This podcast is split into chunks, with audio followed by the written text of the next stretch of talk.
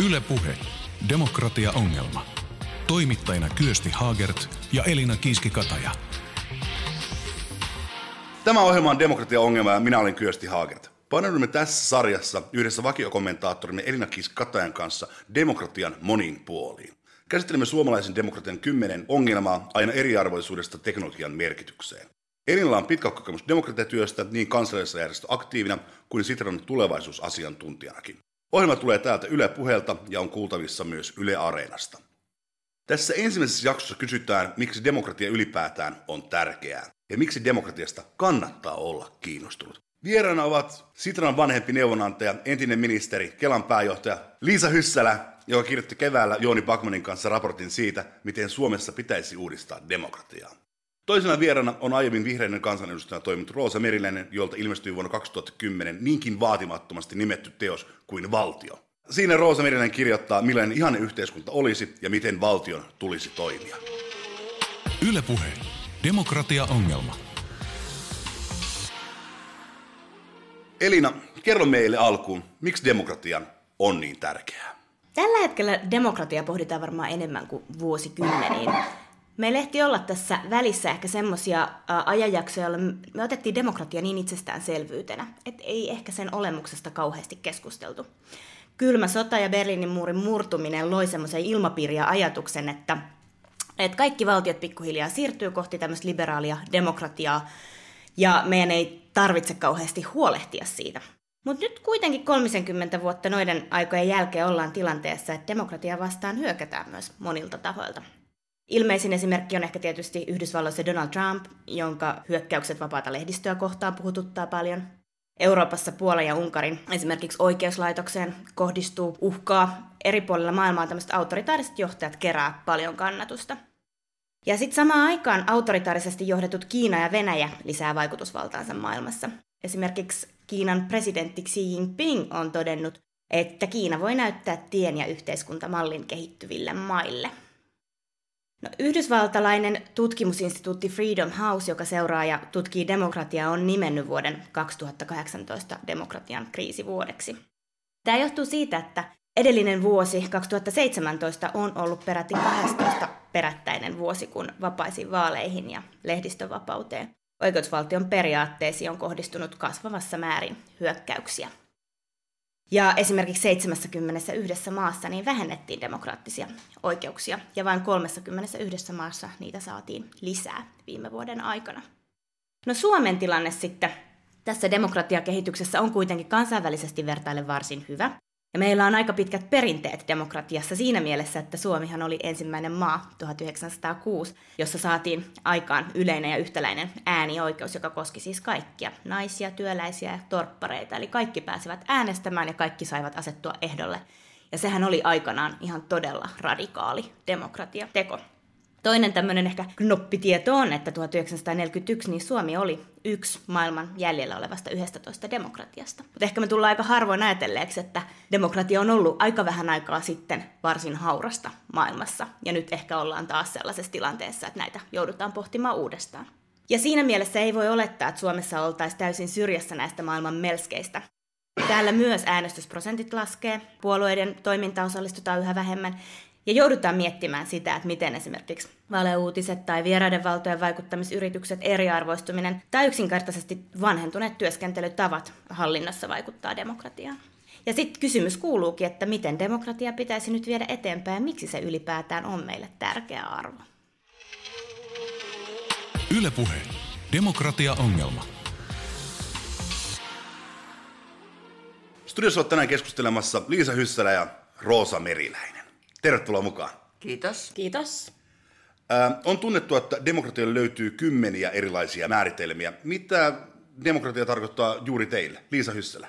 Demokratia tarkoittaa minulle kyllä äh, tätä Suomea kokonaisuudessaan, että olen koko elämäni elänyt sotien jälkeisessä Suomessa ja siinä on korostunut tietysti se jälleenrakennuksen ja tämän pohjoismaisen hyvinvointimallin rakennus, mutta Kyllä nyt viime ajat ovat osoittaneet, että on syytä miettiä näitä rakenteita ja sitä tietysti, että mihin ollaan menossa ja onko ne demokratian hyvät puolet, että se olisi reilu kaikille ja kaikki pääsisivät osallistumaan, niin ovatko ne asiat toteutuneet? Ruotsihan oli tietenkin silloin ihanne valtio ja näin. Ja kun näkee, että sekin alkaa tässä rapautua ja, ja mennä täydelliseen jumiin, ei tässä niin kuin paljon enää usko siihen. Ja, ja myöskin Suomessa, jos vertaatte siihen vuosisadan alun uudistukseen, joka kuten todettu oli radikaali, mutta se oli myöskin hyvin nopea. Että päätöksiä tehtiin komiteatyöskentelystä lainsäädäntöön huippunopeasti. Että miten ne ihmiset kykenivät silloin sekä radikaaleihin päätöksiin että joustaviin ja nopeisiin ratkaisuihin.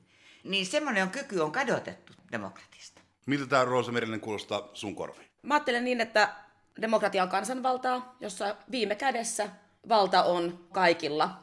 Jos joku porukka tai joku henkilö pystyisi yksin hoitamaan asiat, niin sitten voidaan sanoa, että demokratia ei toimisi. Ja kyllä sillä tavalla maailmalla demokratialla menee hyvin, että valta on hyvin pieninä palasina maailmalla niin kuin sen kuuluukin olla. Mutta että se tunne siitä, että kaikilla todella on valtaa ja vastuu meidän yhteiskunnasta asioista, meidän valtiosta ja valtiosuunnasta, niin se ei kaikilla ole. Ja mä tavallaan ikään kuin itse uskon semmoiseen kuin jylhään painavaan vallan ja vastuun tuntoon, että se on niin hyvässä ja pahassa vastuu kaikesta kuuluu kaikille nyt. Arvostetaanko Suomessa demokratiaa ja nähdäänkö jotenkin demokratialle joku erityinen arvo? Roosa Meriläinen. Kyllä mä koen, että aika moni suomalainen selvästi ajattelee, että ihan semmoisella klassisella instituutiolla kuin äänestämisellä on jylhä-arvo, että ihmiset haluaa mennä juhlavasti varsinaisena vaalipäivänä äänestämään, että, että nähdään sen rituaalinkin tärkeys. Kyllähän sitten monissa ja barometreissa näkyy se, että, että periytyy jopa se, että ei, ei uskota, että itse pystyy vaikuttamaan mihinkään mitenkään, ei vain voida edes äänestämään, joka on kuitenkin loppujen lopuksi pienin vaiva, jonka sä voit valtiollisiin asioihin antaa. Itse ajattelen, että jokaisen pitäisi tehdä vielä vähän enemmän. Nyt aikaisemmin sanoisin, että eduskuntaa on katsottu ylöspäin. On arvostettu kansanedustajia ja sitä kansanedustuslaitosta, parlamentarismia. Se on ollut ihan niin kuin Roosa tuossa totesi, niin se on tavallaan juhlallinen instituutio. Ja nyt se kaikki on niin kuin arkipäiväistynyt. Kun mä tulin eduskuntaan vuonna 1995, niin silloin puhuttiin eduskunnassa aina, että me me teemme näin ja, ja me saamme aikaan tätä ja tätä.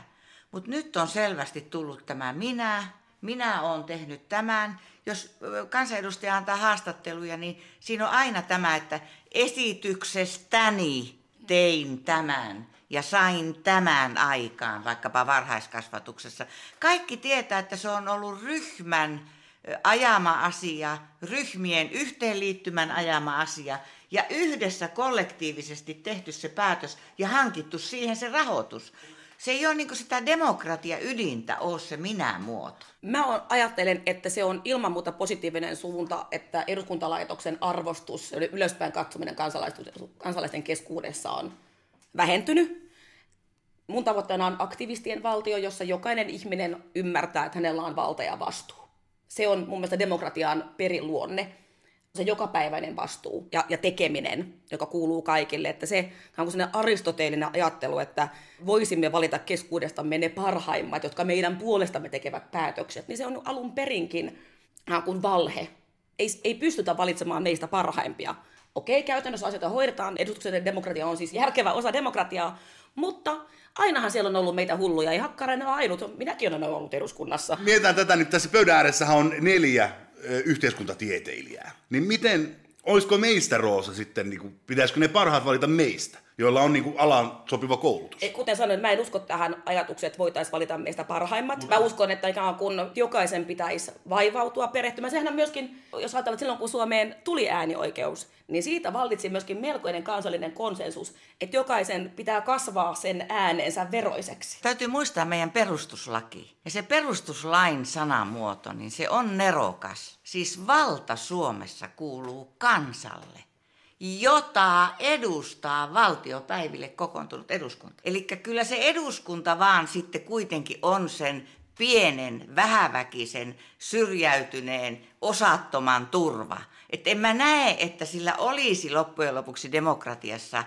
oikein muuta turvaa. Eihän työttömillä ole etujärjestöä, joka hoitaisi työttömiä asioita. Että kyllä se vaan kansanedustuslaitos, siihen meidän täytyy luottaa, mutta sen laadusta, tasosta, ajanmukaisuudesta, välineistä, koulutuksesta, kaikesta on pidettävä nykyistä parempaa huolta. Liisa Hyssälä on oikeassa siinä, että eduskunta on syystä demokratian tärkein instituutio.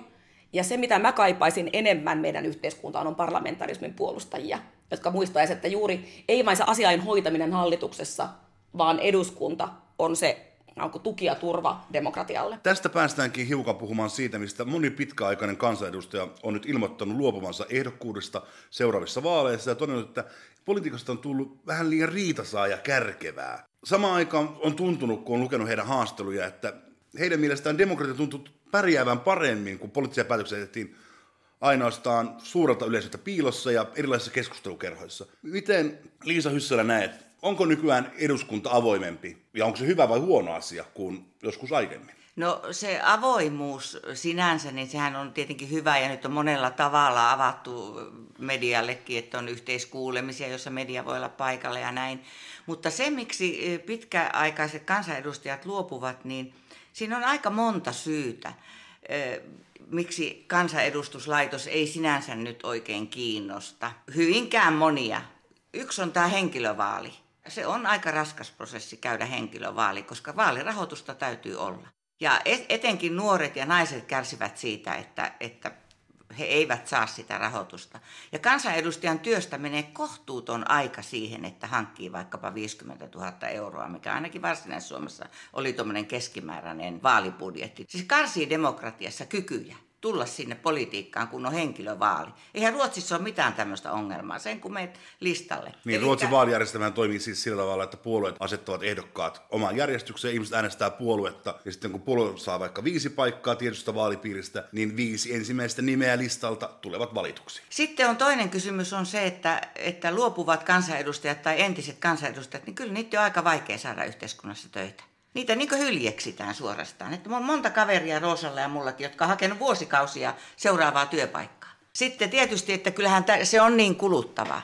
Että sä oot yöt ja päivät ja arjet töissä ja myöskin se perhe on ikään kuin töissä. Ja sitten tietysti on, on se, että se palkka siitä, kukaan ei eduskunnassa uskalla sanoa, että palkka olisi huono. Mutta siitä työmäärästä, siitä vaativuustasosta, siitä stressistä, mikä on aina oot alttiina yötä päivää, niin se rahamäärä, kansanedustajan kuluja, niin se, se ei kyllä ole ihan siihen niin kuin suhteessa. Ei kai se voi ajatella niinkään, että eduskuntalaitos on niin kuin kansanvallan niin kuin kaunein ja hienoin pyhättö. Ei kai se niin kuin kansalaisten vastuulla on huolehtia siitä, että saako kansanedustajat myöhemmin töitä vai ei? No tämä on hyvin kompleksinen kysymys, mutta tämä on työpaikka siinä kuin joku muukin, että miten hoidetaan työntekijän niin kuin oikeuksia siinä, että hän saa arvoistansa palkkaa siitä työmäärästä, jonka hän tekee. Anna Kontulan kirja juuri tästä kansanedustajan työstä, miten hän koki sen, että kun hän menee kauppaan, niin hän on töissä. Että hän, hän on samalla, kun hän ostaa voipakettia, niin hän on töissä. Että se on, se on niin kohtuuton se ihmiselle asetettu taakka. Roosa Meriläinen. Tähän sun alkuperäiseen kysymykseen siitä, että onko tapahtunut politiikassa muutos, kun niin moni ilmoittaa luopuvansa eduskunnassa sen takia, että siellä riidellään niin paljon, niin demokratiahan suurin arvo itse asiassa yhteiskunnassa on siinä, että se on riitojen sovittelumekanismi. Että se on se tapa, missä ää, miten saadaan erilaiset eturistiriidat jotenkin diskuteerattua ja sitten päätettyä ja mentyä eteenpäin siitä huolimatta, että meillä on eriäviä näkemyksiä. Ja siihen nähden tuntuu turhauttavalta, että niin moni kokee, että nyt riidellään enemmän kuin vaikka silloin, kun osa jengistä halusi niin kuin Neuvostoliittoon ja että, että ne asiat, mitä haluttiin yhteiskunnallisesti silloin kun mä oon syntynyt tähän maailmaan, niin oli tavallaan niin kuin todella musertavasti erilaisia. Miten voi olla, että silloin on ollut jotenkin todella niin jeppis-meininki ja kivaa yhdessä? En aivan usko. Rosa on ollut uskomattoman vasemmalla olevissa piireissä, jotka haikaili palusta Neuvostoliittoon. että tämä Et jotenkin, kun ajattelee, että minkälaista yhteiskuntaa ajetaan, niin erot on kuitenkin kohtuullisen pieniä Suomessa, että kaikki, kaikki täällä on jonkin sortin demareita. Tämä on meidän jokaisen ei-demarinkin ikä, ikävä kyllä myönnettävä. Mä oon ajatellut, että jokaisen sisällä asuu pieni kepulainen. Niin, näinkin on, totta kai. Mulla, tota, mulla on alkio sisällä minullakin. Uh, ei nyt konkreettisesti, en ole raskaana, en tarkoita sitä, vaan puhun Santeri Alkiosta. mutta mutta se, on, se on totta, että äh, mä, mähän itse jäin eduskunnasta pois 2007 en riitaisuuden takia, vaan mä halusin tehdä vähemmän töitä. Mä olin, mä olin hyvin väsynyt sen kauden jäljiltä ja olin tyytymätön omiin voimiini. Ja tota, en muista, että silloinkaan muita luopuja niin jotenkin tämän riitaisuuden takia olisi. Et kyllä sen jälkeen mun mielestä perussuomalaisten nousu on siihen vaikuttanut, että monet entiset kollegat hyvin tuskaisesti puhuvat sitä eduskunnan ilmapiiristä, missä kun semmoinen se luottamuksen rapautuminen, mistä puhutaan monessa muussakin yhteiskunnassa ilmapiirissä, on tunkeutunut eduskunnan sisälle. Että ei voi luottaa siihen, että ollaan toisille niin jokseenkin reiluja.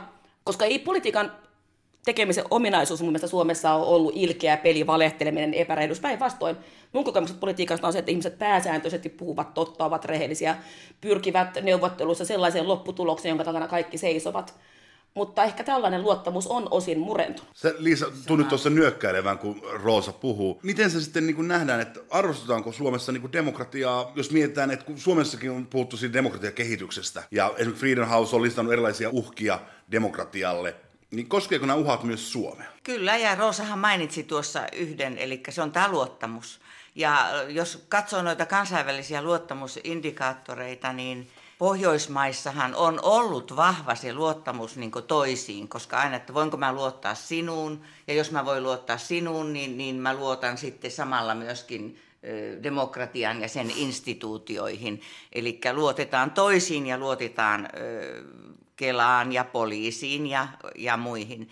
Mutta ja Pohjois-Euroopassa se luottamus, Etelä-Euroopassa se luottamus on ollut, ollut tuota, matalampaa. matalampaa ja hyvinvoinnin taso ei ole ollut sitä kuin Pohjoismaissa, siis tämmöinen yleinen hyvinvoinnin taso, jos näin voi sanoa, jossa on sosiaalista oikeudenmukaisuutta ainakin koetettu pohjoismaisen mallin mukaisesti viljellä. Niin tässä on nyt merkkejä kyllä erilaisissa tutkimuksissa nähty tämän luottamuksen rapautumisesta. Ja kun se rapautuu, niin tietysti silloin se äänestyskäyttäytyminen voi olla erilaista ja voi tulla niitä, jotka jättävät sitten kokonaan äänestämättä. Sehän perustuu siis luottamukseen sekin, että äänestää.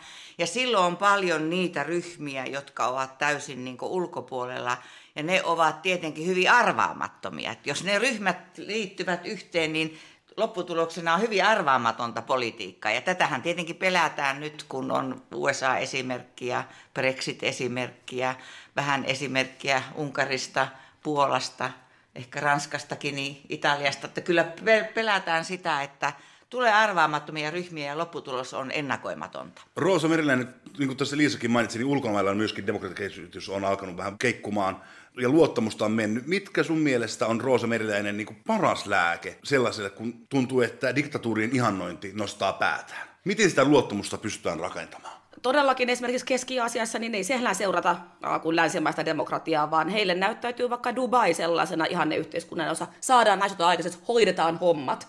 Ja jokainen sellainen suomalainen poliitikko, joka yrittää valehdella, että tässä ei ole tekemistä politiikkaa, vaan yhteisten asioiden hoitoa, niin se on ikään kuin tämä Dubain tie. että, että niiden kiistojen esiin tuominen ja sen näyttäminen, että ne kyetään sovittelemaan, niin sen kanssa pitää olla avoin. Mutta mä ajattelin, että ehkä se tärkein periaate kuitenkin, johon demokratia nojaa, ja jossa meillä on aika hyvin asiat, niin kuin Liisa Hyssäläkin sanoi, on oikeusvaltio. Se, että kansalaiset voi luottaa, että ollaan suojassa viranomaisten mielivallalta. Ja siinäkin jokainen poliitikko omassa arkityössään tekee ne tärkeät valinnat, kun kansalainen soittaa tai lähettää sähköpostia ja pyytää, pyytää auttamaan, vaikka siinä asiassa ei ole saanut oikeata päätöstä oman kaupunginsa sosiaalitoimesta. Että tekeekö kansanedustaja sen valinnan, että lähtee kun jonon ohi hoitelemaan jonkun yksittäisen ihmisen asioita, vai pitää huolen siitä, että ei tehdään järjestelmä sellaiseksi, että se kohtelee kaikkia oikeudenmukaisesti samalla tavalla. Ja tässähän meillä on parlamentaarikoilla notkuntaa. No siinä on aika paljon notkuntaa. Meillä vaikkapa terveyspolitiikassa, että onhan meillä YTHS ja ja tämmöisiä ohituskaistoja, miksi ei kaikilla ole YTHS ja työterveyshuolto. Että ihan tuohon sun puheeseen, että kansanedustaja voisi ajaa, ajaa kaikille sitä samaa, eikä vain yhdelle ryhmälle hyvää. Niin tämä on aika hyvin laaja ja iso kysymys. Näkyykö se siellä, kun sä työskentelit Kelan pääjohtajana, niin näkyykö siellä jotenkin sellainen, että, että että kansanedustajat yritti niin kuin vähän ohituskaistoja pitkin hoitaa erilaisten ihmisten asioita? Ei, kyllä me, meillä kansanedustajat otti paljon yhteyttä, mutta mitään sellaista, mitä olisi yhdelle ihmiselle niin ohituskaistalla tehty, niin ei, ei kerta kaikkiaan ole olemassa, vaan nostettiin, kansanedustajat nosti asioita esille, että tämä on epäkohta ja tämä on Kelan toiminnassa epäkohta, tähän pitää saada parannus. Ja minusta se toiminta oli äärettömän hyvää ja, ja vuorovaikutteista. No kyllähän tässä niin demokratian tukipilareita on hyvät suomalaiset virkamiehet, jotka perustaa toimintansa lakiin ja osaa hommansa. Kyllä. Ja, ja, ja olennaistahan tässä on kysymys siitä myöskin, että ettei korruptiota synny, että virkamiehillä on riittävä palkka ja turvattu Juuri toimeentulo. Näin. Juuri Minä näin. uskon byrokratiaan, hyvin hoidettuun byrokratiaan. Ja byrokratiasta... Mutta se pitää, hallintoakin pitää välillä uudistaa ja kouluttaa niitä, niitä virkamiehiä. Et meillä on ollut aivan liian vähän koulutusta tässä yhteiskunnassa korkeimmille huippuvirkamiehille. Ne ovat saattaneet olla 3-40 vuotta samassa virassa. Ja kiertoa, virkamieskiertoa, koulutusta, kaikkea modernia työhön kuuluvaa asiaa. Roosa, tuossa mainitsitkin vähän puhuttiin, vähän sivuttiin tämä globaalista ulottuvuutta demokratiassa, niin voisiko ajatella näin, että esimerkiksi tällaiset autoritaariset maat, kuten esimerkiksi vaikka Kiina esimerkiksi, ne, nehän pystyy tuottamaan kansalliseen talouskasvua. Yli miljardi kiinalaista on noussut köyhyydestä, jos katsotaan YK vuosituhattavoitteita, niistä suuri osa on toteutunut nyt jo. Ja hyvinvointia on syntynyt, ja päätöksiä pystytään Kiinan kaltaisessa maassa tekemään aika ketterästi ja tehokkaasti. Ei ole mitään tämmöistä vatulointia eikä haittaavaa oppositiota. Miksei siis Suomessakin Liisa Hyssälä voitaisiin siirtyä viisivuotissuunnitelmiin ja ajaa vaikka läpi, että sote, saataisiin kerralla maali. Ei olisi turhia rutiinoita ja sitten oltaisiin kunnolla ylijäämäinen valtiontalous. No olenkin sitä mieltä, että pitkäjänteisempään päätöksentekoon täytyy pystyä ja siihen täytyy olla välineitä ja tasavallan pitää pitää huolta siitä, että näin tapahtuu. Ja nyt kaikki ne uudistuspyrkimykset, joita eduskunnassa on valtioneuvostossa ja eduskunnassa, jotka ovat lähteneet siis nyt ja puolueet siis ovat lähteneet uudistusten tielle, niin onkin tämä tavoite, että, että on pitkäjänteistä se päätöksenteko. Ja miksi? Maailma on niin kompleksista, on niin vaikeita kokonaisuuksia, ilmiöitä joudutaan ratkaisemaan. Ilmastonmuutos nyt yksi, vaikka syrjäytyneisyys yksi, nuorten syrjäytyminen – niin, niin niihin tarvitaan muuta kuin niitä siiloja, jotka nyt ovat olleet ratkomassa ongelmia, vaan tarvitaan laajaa konsensusta, mutta myöskin hallintorakenteita, jotka pystyvät käsittelemään näitä viheliäisiä ilmiöitä. Ja nyt sitten on lähdetty miettimään, millä rakenteilla niitä pystytään paremmin kuin nykyisin taklaamaan. Ja mä luotan siihen, että uudistuksia tapahtuu. Roosa Meriläinen. Hyvä demokratia on hidasta ja epätäydellistä. Rakastakaamme kompromisseja ja kaikenlaista vatulointia. Hyvä. Elina, miten sä haluaisit sumattaa käytyä keskustelua?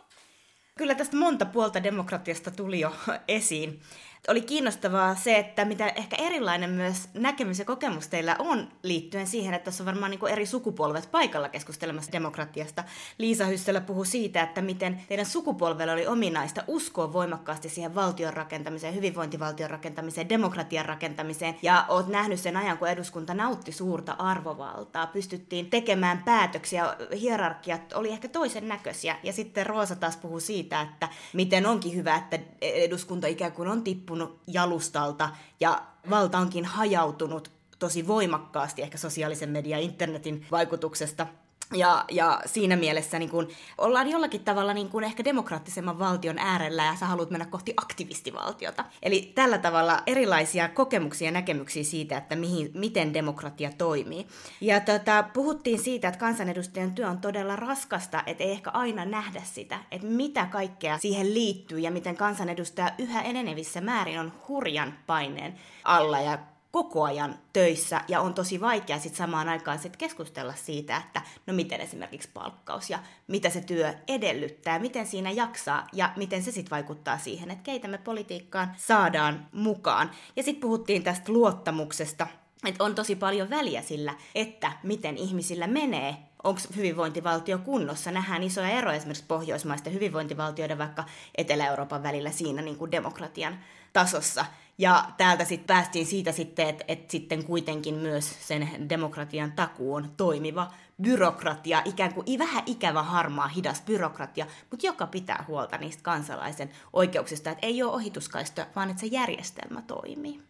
Ja viimeiseksi ehkä jäin miettimään sitä, että me ei ehkä ihan päästy siihen, että mistä ne aktivistikansalaiset löytyy. Tai mä tiedän, että Liisa on esimerkiksi raportissa kansanvallan peruskorjaus puhunut siitä, että me tarvittaisiin kykyjä houkutella parhaita kykyjä mukaan politiikkaan. Tässäkin on hauska semmoinen eroavaisuus siinä, niin mä tästä ehkä toivottavasti kuullaan myöhemmin lisää.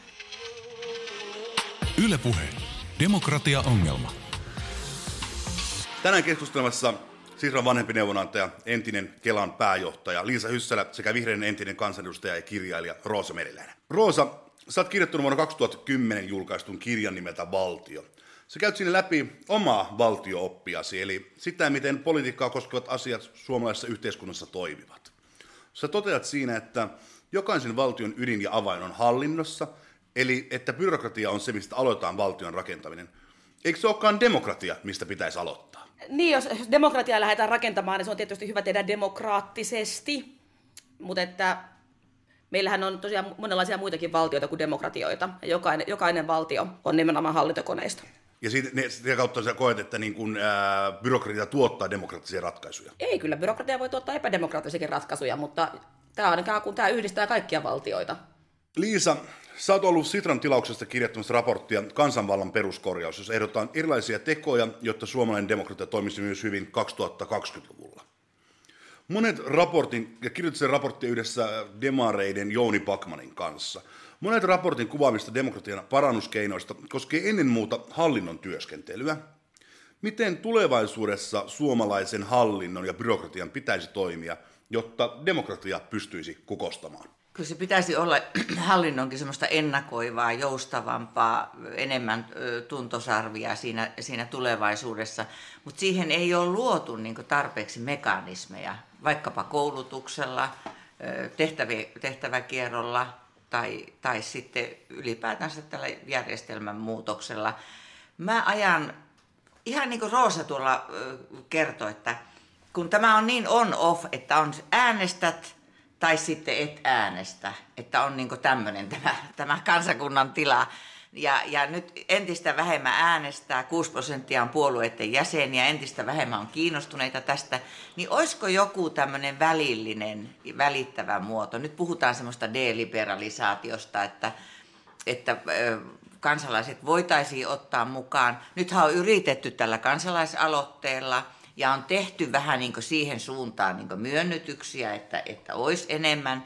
Mutta mitä kaikkea uutta tämä, tämä, nämä välineistöt ja muut vois tähän tuoda? Niin mua ihan kutkuttaa ajatella se, että oikeusministeriö lähtisi tekemään tämmöisiä kokeiluja ja, ja niin kuin laajasti ja rohkeasti kansalaisiin päin semmoisia juttuja, joista voitaisiin sitten parhaat imeä lopullisiksi malleiksi. Mut miten mahdollista se on? Koska nyt jos nyt, niin kun tuli pari vuotta sitten tämä kansalaisaloite, joka vaatii sen, että 50 000 ihmistä suomalaista on niin kuin allekirjoittaa sen ja sitten yhden vaalikauden aikana eduskunta käsittelee sen. Vähän niin kuin se olisi eräs lakiesitys. Mutta sitä, sitäkin kritisoitu tosi paljon. Monet kansanedustajat kokee sitä, että luku on liian pieni, ihmiset tehtailee niitä, puhutaan kansalaisaloitteiden tehtailuista, kun ihmiset yrittävät olla aktiivisia. Onko niin meillä poliittisessa järjestelmässä uskoa siihen, että oikeasti pystyttäisiin ja haluttaisiin tehdä demokratiatekoja? Musta tuntuu, että tämä kansalaisaloite tuli sillä niin nopeasti tai yllättäen, että, että se järjestelmä meni niin tukkoon. Ja, ja semmoinen tukkoinen järjestelmä ei voi muuta sanoa kuin, että kiitos ei tätä. Mutta jos se järjestelmä olisi niin avoimempi ottamaan vastaan ihan teknisestikin, että sitä käsiteltäisiin, olisi ihan kunnon ajat ja muut. Siinä on paljon kehittämistä, mutta minusta tämä on hyvä al- alku sille kehitykselle, jonka mä näen ihan huikeana tulevaisuudessa. Roosa Meriläinen, millaisia ajatuksia Liisa Hyssälän ajatukset herätti sinussa? Mun mielestä on hyvä, että ajatellaan, että täytyy kehittää lisää näitä osallistuvan demokratian malleja ja että maailma ei ole sillä kohtaa valmis. Mä ehkä näen semmoisena tulevaisuuden isona haasteena on se, että kun meillä asuu muitakin ihmisiä kuin kansalaisia Euroopan unionin jäsenvaltioissa, Ja meillä kuitenkin valtiot organisoituvat siten, että määritellään, ketkä on kansalaisia. Ja jotta me kuitenkin onnistuttaisiin siinä perushaasteessa, että yhteensovitetaan erilaisia intressejä ja muodostetaan yhteisiä näkemyksiä, yhteistä suuntaa ja kantoja, niin pitäisi saada mukaan myös ne aika valtavat ihmismassat, joilta kansalaisuus puuttuu. Ja mulle ei ole siihen mitään niin puhdasta ratkaisua antaa. Mä en osaa sanoa, mitä pitäisi tehdä. Mutta ilman muuta tämmöiset vähän vähemmän jäykät osallistavan demokratian muodot on sitten avoimempia tarjota niin kuin kaikenlaisille ihmisille kokemuksen siitä, että heidän mielipiteensä on tärkeää, se mitä he haluaa, niin sillä on, on merkitystä tässä yhteiskunnassa. Mun on hyvin vaikea nähdä, että semmoista poliittista muutosta Euroopassa, Euroopan unionissa tapahtuisi kovin nopeasti, jossa, jossa semmoinen ideaalitilanne maahanmuuttajien ja, ja kontra Afrikan, kontra Aasian välillä tapahtuisi. Että, että kyllä nämä on niin suuria kysymyksiä ratkaistavaksi, että, että en näe kovin helppoja tai nopeita ratkaisuja. Johtuuko se, Liisa Hyssälä, se, se, että tilanne on niin pattiutunut, johtuuko se siitä, että tilanne on niin vaikea vai se, että tällä hetkellä puuttuu sellaisten niin kuin hegeliläinen suuren idean yhteinen rakentaminen? Puuttuu suuren idean yhteinen rakentaminen. Toimittaja on Hegelin lukenut. Nykyään puhutaan tästä strategisesta hallitusohjelmasta, tulosten mittaamisesta ja vaikuttamisesta. Esimerkiksi pääministeri Juha Sipilä on puhunut tästä ja Sitra myös. Ollaanko demokratian kannalta huolestuttavilla vesillä, jos demokratian toimintatapa alkaa määrittyä paljon niin kuin hallinnon kautta, ja siihen tulee liike-elämästä tuttuja tämmöisiä uusliberalistisia piirteitä, niin kuin monet vasemmistolaiset sanoo? Liisa Hyssälä. No en mä näe sitä, että, että se on, että on hyvä ja huono, että se on tällä akselilla. Täytyy ajatella, että kaikki tämä tapahtuu ajassa. Nyt on niin nopeita muutoksia tapahtunut yhteiskunnassa. Tällähän tietenkin yritetään sitä, että se hyvinvoinnin tasaisempi jakautuminen olisi mahdollista, kun se kakku olisi ensin kasvatettu. Mutta eihän koskaan hyvinvointi jakaudu tasaisemmin, jos meillä on koko ajan osa on työttömänä, osa on pysyvästi sosiaalituen varassa. Vaan kyllä mä uskon niin ihmisten hyvyyteen, vähän niin kuin Roosa sanoi tuolla aluksi, että täytyy uskoa myöskin niin ihmisten hyvän tahtoisuuteen ja hyvyyteen kyllä mä uskon siihen, että kaikki vilpittömästi pyrkii siihen reiluun yhteiskuntaan, jossa kaikki voisi hyvin ja että, että olisi sitä kakkua, mitä, mitä jakaa. Ilman sitä en näe, että että on mitään ö, mahdollisuuksiakaan selvitä. Voi olla tietenkin, että Roosa on niin idealisti, että se raha tulee jostakin muualta kuin politiikkojen päättämänä, ehkä jostakin vihreästä taivaasta. Miten Roosa on, tuleeko raha vihreästä taivaasta vai valtion kassasta? Ei valitettavasti kyllä, kyllä tarvitaan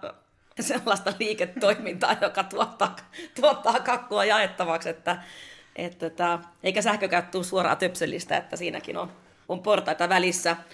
Mä uskon toki siihen, että, että mitä parempi on kansantalouden tila, niin sitä enemmän ihmisillä on uskoa siihen, että kannattaa toimia myös muiden hyväksi, koska sehän on myöskin demokratian yksi ensi edellytys, että on sellainen tulevaisuususko, että ihmiset ajattelevat, että kannattaa toimia kannattaa tehdä jotakin, eikä vaan hätääntyneenä mennä siilipuolustukseen niin puolustamaan omia etuja. Ja suurin osa suomalaisistahan, missä tahansa kyselytutkimuksessa näkee, että he ajattelee kaikkien etua, he haluaa ajatella myös toisille hyvää.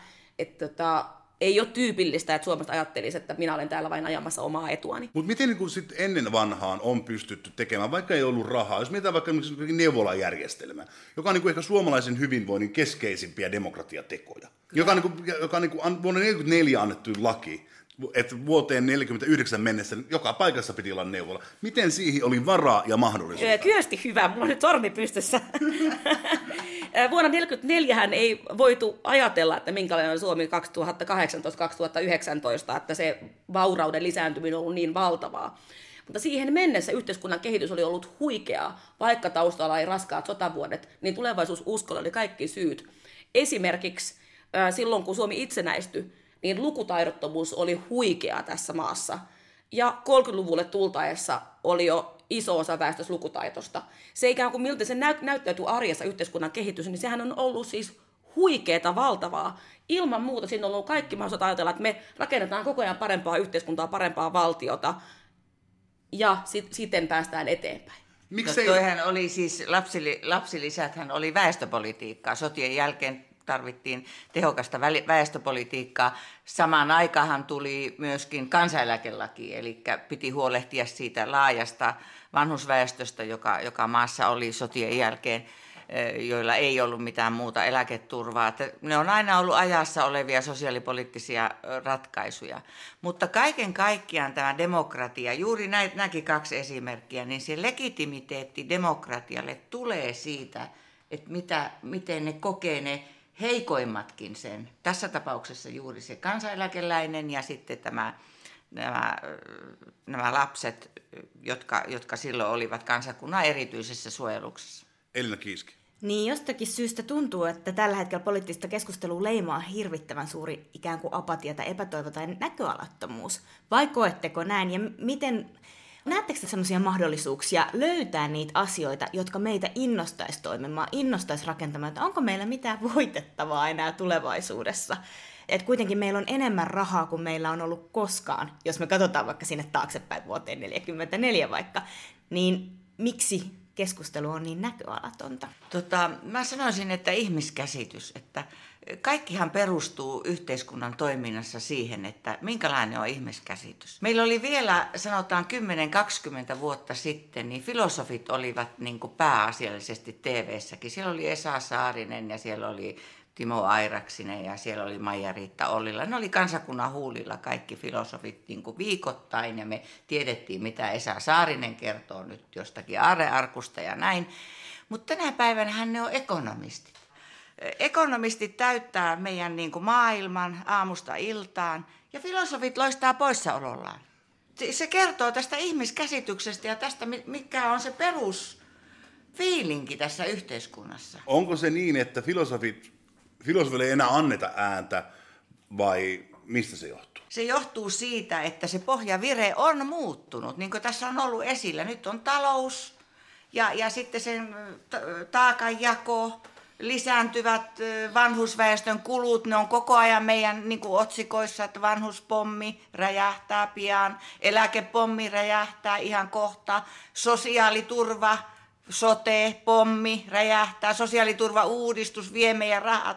Tämä koko tämä aikakauden suuret ismit, jotka nyt on politiikan agendalla, niin vaatii tätä. Ja tietysti sitten se, kuka sen agendan tekee. Kuka tekee politiikan agenda? Onko teillä mitään tietoa? Onko se yliopistot? Onko se puolueet? Onko se... Ei ole yliopistot eikä puolueet. Viestintä, onko, onko se viestintätoimistot? Aikaisemmin, kun mä tulin politiikkaan, sen teki puolueet. Ja puolueilla oli vahvaa ohjelmatyötä. Ja sieltä ohjelmasta tehtiin ne vaaliohjelmat. Mentiin vaaleihin ja, ja sitä kautta saatiin omat ohjelmat sinne hallitusohjelmaan. Tänä päivänä me emme tiedä, mistä ne agendat tulee. Tuleeko ne AY-liikkeeltä? Tuleeko ne Etelärannasta? Tuleeko ne viestintätoimistoilta vai, vai mistä ne agendat tulee sinne? Yliopistoilta ne ei ainakaan tule. Mä ennen tuli muuten yliopistoiltakin, koska siellä oli vahvaa vaikuttamista. Yliopistot on vetäytynyt tästä, ikävä kyllä. Ja, ja sitten tilalle ö, ovat tulleet jotkut, en mä tiedä. Anders Blumin väitöskirja osoittaa, että siellä on aika paljon semmoista harmaata vyöhykettä, mistä ne on tullut. Anders Blum julkaisi väitöskirjan keväällä. Mutta sitten se, että mä peräänkuulutan sitä, että puolueet, tehkää ohjelmatyötä. Tulkaa ohjelmilla vahvaksi vaikuttajaksi tähän yhteiskuntaan. Työntäkää sinne agendaan ne omat ohjelmat. Heti kun on tyhjiö, niin se täyttyy. Ja nyt ö, on syytä puolueiden uudistua ja tämän ohjelmatyön kautta ottaa mahdollisimman moni niin kuin, mukaan siihen ja tehdä agendaa. Mä oon Liisan kanssa täsmälleen samaa mieltä, että mä uskon ohjelmatyöhön, politiikasta puhumiseen ylipäänsä, että kaikissa paikoissa pitäisi puhua enemmän politiikkaa. Politiikasta puhuminen on tärkeää, mutta mä oon Elinan kanssa täysin eri mieltä siitä, että me elettäisiin jotakin näköalattomuuden aikaa. Mä oon ainakin kroonisesti innoissani, että, riippuen vähän keltä kysyy. Mutta hei, mehän esitettiin Jouni Bakmanin kanssa tässä raportissamme politiikan dialogiareenoita, että kansanedustaja olisi tavattavissa kirjastoissa, määrämuotoisesti kaikki kansanedustajat ja että myös kirjastoista voisi äänestää eduskunnan äänestyksissä, jotta kansalaiset, jotka on kokoontuneet kirjaston, saisivat välittömästi tiedon siitä, että mistä äänestetään, miksi äänestetään, vaikkapa alkoholilaki, niin mä voisin kertoa siellä kirjastossa, että tämmöiset on nyt nämä valmistelut ollut. Tästä on tässä laissa kysymys. Ja nyt kello 13 äänestämme, vapautetaanko tätä alkoholia sinne kauppoihin vai ei. Ja sitten samalla täräytettäisiin se äänestys siinä. Ihmiset näkisivät siitä taululla, meillä on kaikki tekniset välineet siihen, että aha, näin äänestettiin, tulispa tutuksi sitten, eikä tarvitsisi jälkeenpäin ihmetellä, että no oliko tässä se etämyynti vai eikö tässä tässä ollut. Eli tulisi tällaisia uusia kansanvallan areenoita. Areenoita, joissa käydään aitoa. Agora. Niin. Agora. Ja tulisi ehkä paremmin näkyviin se, että, että usein ne ihmiset, jotka ei ole ollut tekemässä päätöksentekoa vaikka kaupunginvaltuustossa tai, tai missään, niin ei hahmota sitä, että mehän emme yleensä koskaan pääse valitsemaan hyvää ja pahan välillä, vaan hyvä ja hyvän välillähän valitaan. On monia hyviä asioita, joita kaikkia ei voi saada. Ja se on se poliitikon perustuska ja vaikeus, ja mistä tulee esiin se yhteensovittamisen hienous, ne, ne kompromissit, mistä politiikka on tehty. Nyt on sellainen tilanne, että meillä on studiossa Liisa Hyssälä ja Roosa Merilen. Mä pyydän teitä molempia sulkemaan silmät ja miettitte aikaa vuonna 2030. Ja millaisia demokratiatekoja pitäisi nyt tehdä, jotta Suomi voisi paremmin vuonna 2030? Liisa Hyssälä. Mä ottaisin kaiken huipputeknologian käyttöön ja kaiken koulutuksellisen osaamisen, mitä tästä maasta löytyy, ja kouluttaisin päätöksentekijöitä. Mä palauttaisin vanhat kunnanvaltuustot siihen asemaan, että lautakunnissa olisi laajat joukot, nyt hänen supistettiin, jotenka se kansalaisten se ruohonjuuritaso osallistuminen väheni kunnat voivat lähidemokratialla sitoa ihmisiä osallisuuteen ja, ja tähän hyvinvointiin monella tavalla. Roosa Meriläinen. Osallisuuden tekoina vahvistaisin kaikenlaista järjestötoimintaa, on kysymys sitten nuorisotoiminnasta tai kulttuuriyhdistyksistä, liikuntaseuroista. Ihan tutkimus näyttää on se, että sieltä tulee niitä perus onnistumisen kokemuksia yhteisöön kuulumisesta, joka antaa meille mahdollisuuden saada mukaan ne nuoret, jotka tällä hetkellä kokee, että kukaan ei kaipaa heitä, ja antaa meille välineet osallistaa myös niitä, joilla ei ole kansalaisuutta. Uskon, että jatkossakin voi olla, että jossain meillä on tosi paljon enemmänkin sitä väkeä Suomessa, jolla ei ole kansalaisuutta. Ja jos me halutaan oikeasti ajatella, että me ollaan kaikkien täällä olevien Suomi, niin, niin tämä järjestösektorin vahvistaminen. Sanotaan, että Suomi on tuhansien yhdistysten maa, mutta näkyykö se tällä hetkellä oikeasti missään? Elina Kataja, miten se summaisi tätä käytyä keskustelua demokratiateoista? Mä summaisin sitä niin, että Liisa toi esille sitä, että esimerkiksi nyt on mahdollisuus tehdä paljon innostavia kokeiluja, on paljon uutta teknologiaa, on paljon uutta ajattelua, jota esimerkiksi oikeusministeriö voisi tosi rohkeasti lähteä viemään eteenpäin ja etsiä sieltä parhaita uusia tapoja ja käytäntöjä. Eli siinä pitäisi olla sellaista vähän niin kuin innostusta sitä tule- tulevaisuutta kohtaan siinä mielessä. Ja Rosa toi tähän esille sen, että iso haaste on kuitenkin se kansalaisuus, eli tällä hetkellä tämmöisten kokeilujen piiriin sitten kuitenkin tulee ne, jotka ovat kansalaisia, ja meillä on Euroopassa paljon ihmisiä, jotka eivät välttämättä sen kansalaisuuden piiriin pääse. Miten sitä ratkotaan? Sitten tultiin, ryhdyttiin pohtimaan oikeastaan sitä, että miksi esimerkiksi sotien jälkeen oli niin huikea usko siihen edistykseen. Ja että mistä se edistysusko kumpusi. Ja ehkä silloin nähtiin, että vaikka oli vähän rahaa, niin oli paljon tehtävää, oli paljon sellaista, mitä voitaisiin konkreettisesti tehdä. Parantaa lasten terveydenhuoltoa, kohottaa lukutaitoa, mennä ihan tällaisissa asioissa eteenpäin. Pohdittiin sitä, että no mistä sitä tulevaisuususkoa ja rakentamisuskoa siihen konkreettisen tekoihin löydettäisiin. Se, että mit, mikä nähtiin tässä tässä aika isona ongelmana, niin onkin se ihmiskuva. Et ehkä meillä onkin tällä hetkellä erilainen kuva ihmisestä kuin meillä oli siihen aikaan. Ja nähtiin, että ekonomistit onkin tässä nyt sitten itse asiassa yksi sellainen syy. Eli meillä on tällä hetkellä yhteiskunta, jossa ekonomistit on paljon äänessä, jolloin se ihmiskuva tulee sieltä ekonomistin maailmasta. Missä on filosofit? Eli filosofeja kaivattiin osallistumaan yhteiskunnalliseen keskusteluun ja demokratiakeskusteluun, koska filosofeilla on ehkä inhimillisempi ihmiskuva, jos me kuunneltaisiin filosofeja enemmän, saataisiin enemmän siitä maailmasta irti, niin ehkäpä me rakennettaisiin inhimillisempää, konkreettisempaa, parempaa demokratiaa. Tämä oli kiinnostava Sitten pohdittiin puolueiden rooli, eli missä on se valmistelutyö, ja täällä todella peräänkuulutettiin sitä, että puolueiden pitää ajatella, puolueiden pitää ottaa ihmiset mukaan, puolueiden pitää olla kunnianhimoisia siinä, että mitä, millaista yhteiskuntaa tulevaisuutta me ollaan rakentamassa.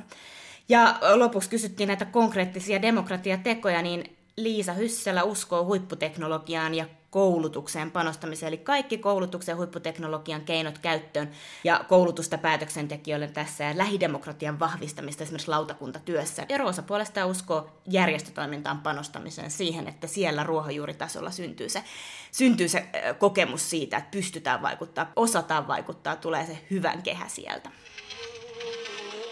Ylepuhe. Demokratia-ongelma. Tänään demokratia-ongelmassa keskustelemassa Liisa Hyssälä ja Roosa Meriläinen. Roosa, koet sä, että Taviski voi Suomessa vaikuttaa? No kyllä, jonkin verran, jos löytää ja oppii tavat, mutta että, että jos ajatellaan, että Tavis on perus, perusmaija, niin, että on, niin, että on niin kuin että saanut seiskan tai kasin yhteiskuntaopista, niin varmasti jos törmää johonkin semmoiseen itseään todella polttavaan yhteiskunnalliseen ongelmaan ja haluaa lähteä sen puolesta taistelemaan, niin löytää tavat vaikuttaa. Että kyllä sillä tavalla järjestelmä toimii, mutta kaikillahan näitä välineitä ei ole. Jollakin se yhteiskuntaoppi on ollut kutonen ja edes isoäiti ei ole äänestänyt, niin silloin ollaan eri tilanteessa. Liisa Hyssälä, usein sanotaan, että ota yhteyttä oman alueesi kansanedustajaa ja laita sähköpostia. Mä ajattelen niin, että kyllä ne tavikset on niin nujerrettu, ne on niin monessa tapauksessa jo nujerrettu, että ei ne jaksa siihen kansanedustaja, eikä ne tiedä kuka on se kansanedustaja, eikä ne tiedä missä ne on ja millä niitä eh, niin kuin, tapaisi. Ei ne, ei ne sinne torille lähde viemään sitä viestiä, että, että meillä on paljon semmoisia ihmisiä, jotka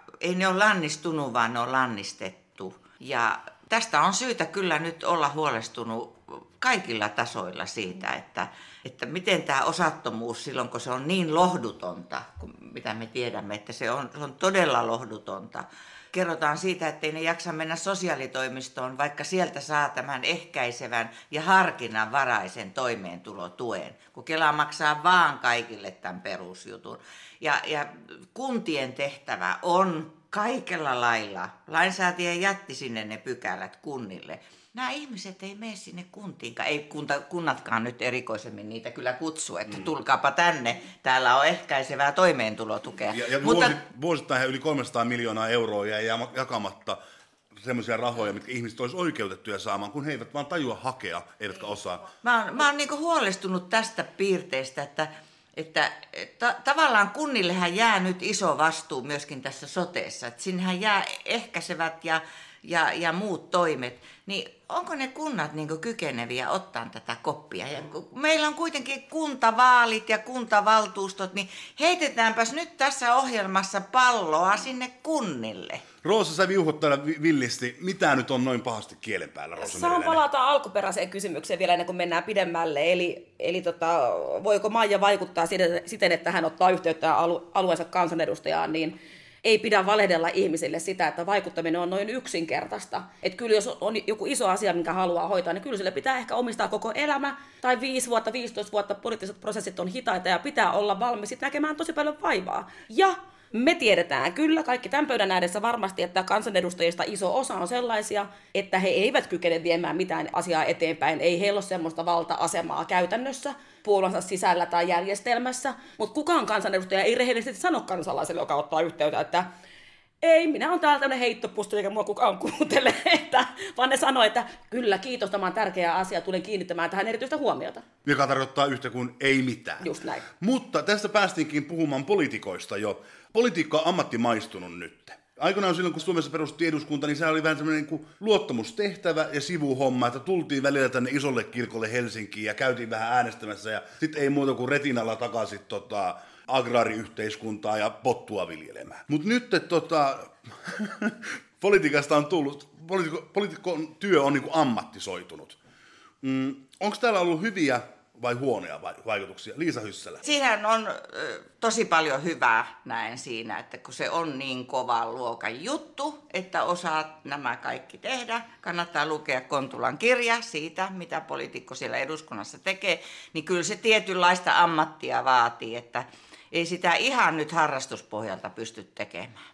Ja kyllä se on niin näkyykin, kun itsekin kun toiminut politiikan toimittaja näkee sen, että ei ne, jotka tulee sinne harrasta ja mielessä, niin eihän ne pärjää. Se on ihan mikä tahansa, että kyllä niin kuin Puuloakin sarjassahan on helppo olla hyvä, vaikka olisikin keskinkertainen, mutta sitten mitä no, ylemmäksi nousee sarjatasolla, niin vaikeampi on olla kirkas tähti. Se on aika kova homma ja sitten se, että kun puhutaan tästä senioriteettiperiaatteesta eduskunnassa, niin onhan selvää, että pitää kypsyä niihin vaativiin tehtäviin. Esimerkiksi valtiovarainvaliokunnan puheenjohtajaksi pitää kypsyä ja, ja olla, Vai olla eduskunnan sillä, tä- merkittävin. niin, olla sillä tasolla, että eihän kaikki siellä eduskunnassa, nyt me voidaan nyt nimiä mainitsematta sanoa, että ei kypsy koskaan siihen tehtävään, koska kyllä kai me luotetaan semmoiseen valtiovarainvaliokuntaan, joka vähän ymmärtää, ainakin osaa numerot, eikö niin? Kyllä siinä on joku tasovaatimus oltava.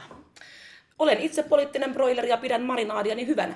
Te olette molemmat niin kuin politiikan ja vaikuttamisen konkareita. Niin kuin tässä tulikin, on tullut selkeäksi koko ohjelma ajan. Ää, antakaa vinkki meidän kuuntelijalle, joka on tänään juuri huolissaan maailman tilasta ja haluaa vaikuttaa. Ei ehkä niin kuin pysty nyt jättäytymään päivätyöstä ja jättämään lapsia päiväkotiin ja nyt vaan omistamaan elämäänsä jollekin asialle, mutta haluaisi vaikuttaa. Annetaan vähän nyt, on yleistynyt yhteiskunnassa myös tämmöiset niin kuin lobbaus- ja vinkkauspalvelut, viestintätoimistot sun muut, niin annetaan tässä perustaa tämmöinen pieni yhteinen oma lobbaustoimisto, niin millaista reittiä pitkin tässä maailmassa lähdetään asiaan vaikuttamaan ja mikä on niin kuin tehokkain tapa saada asioita kuntoon? Liisa Hyssälä. Mä sanoisin, että lähtee siitä lähidemokratiasta. Että mä oon, itse olen lähtenyt kunnasta ja, ja kuntavaikuttamisesta. Mä olin ensin lautakunnassa ja valtuustossa ja lautakunnassa. Ja, ja mä olin Liedon sosiaalilautakunnassa. Ja kyllä mä katson, että se on mun korkeakoulu. Et siellä oli niin paljon sitä, mä opin sitä, miten yhdessä eri puolueet työskentelee. Mä en tiennyt aikaisemmin. Että se on niin hedelmällistä ja niin tosi hienoa niiden, niiden lietolaisten eri suunnista tulevien, eri taustoista tulevien ihmisten kanssa tehdä sosiaalilautakunnassa työtä. Ja valtuustossa. Sitten mä olin kunnan hallituksessa. Ja sitten siitä mä menin maakuntahallintoon. Eli askel askeleelta. Joo, ja maakuntahallinto, eduskunta, siellä eri valiokunnat. Askel askeleelta. Roosa Meriläinen, millaiset olisi sun vinkki? Juuri oikealla tiellä on tässä Liisa Hyssälä.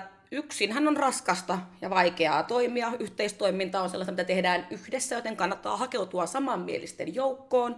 Eniten kuitenkin tässä maassa kun selkeää poliittista valtaa on poliittisilla puolueilla ja, ja niiden kautta sitten suodattuu päätöksentekijät, että kyllä minusta kannattaa liittyä puolueeseen. Elina Kiiski-Kataja. Niin mua kiinnostaa ehkä kysyä teiltä tässä, että te, olette, te tuutte kuitenkin politiikan sisäpiiristä ja just uskotte vahvasti esimerkiksi puoluetoimintaa, mutta Suomessahan niin puolueiden jäsenmäärät on laskeneet voimakkaasti. Ja on varmaan paljon ihmisiä, jotka eivät koe puolueiden kautta vaikuttamista mielekkäänä. Ja jos mä katson esimerkiksi nyt maihin, jossa on ollut kovaa nousua esimerkiksi populistipuolueiden kannatuksessa, niin siellä on jotakin mennyt rikki siinä politiikan systeemissä tai ytimessä, miten sinne pääsee ja miten sinne kuljetaan. Ja musta oli kiinnostavaa nyt, kun analysoitiin Brasilian presidentinvaaleissa hyvin voimakkaasti niin kuin demokratia kritisoiva vastustajien haukkuva presidenttiehdokas on päässyt toiselle kierrokselle valtavalla äänimäärällä. Ja todettiin, että esimerkiksi Brasiliassa se politiikan sisäpiiri on mennyt tosi pahasti rikki. On ollut paljon korruptiota, on paljon sellaisia käytäntöjä, jotka on etäännyttänyt kansalaiset siitä päätöksenteosta.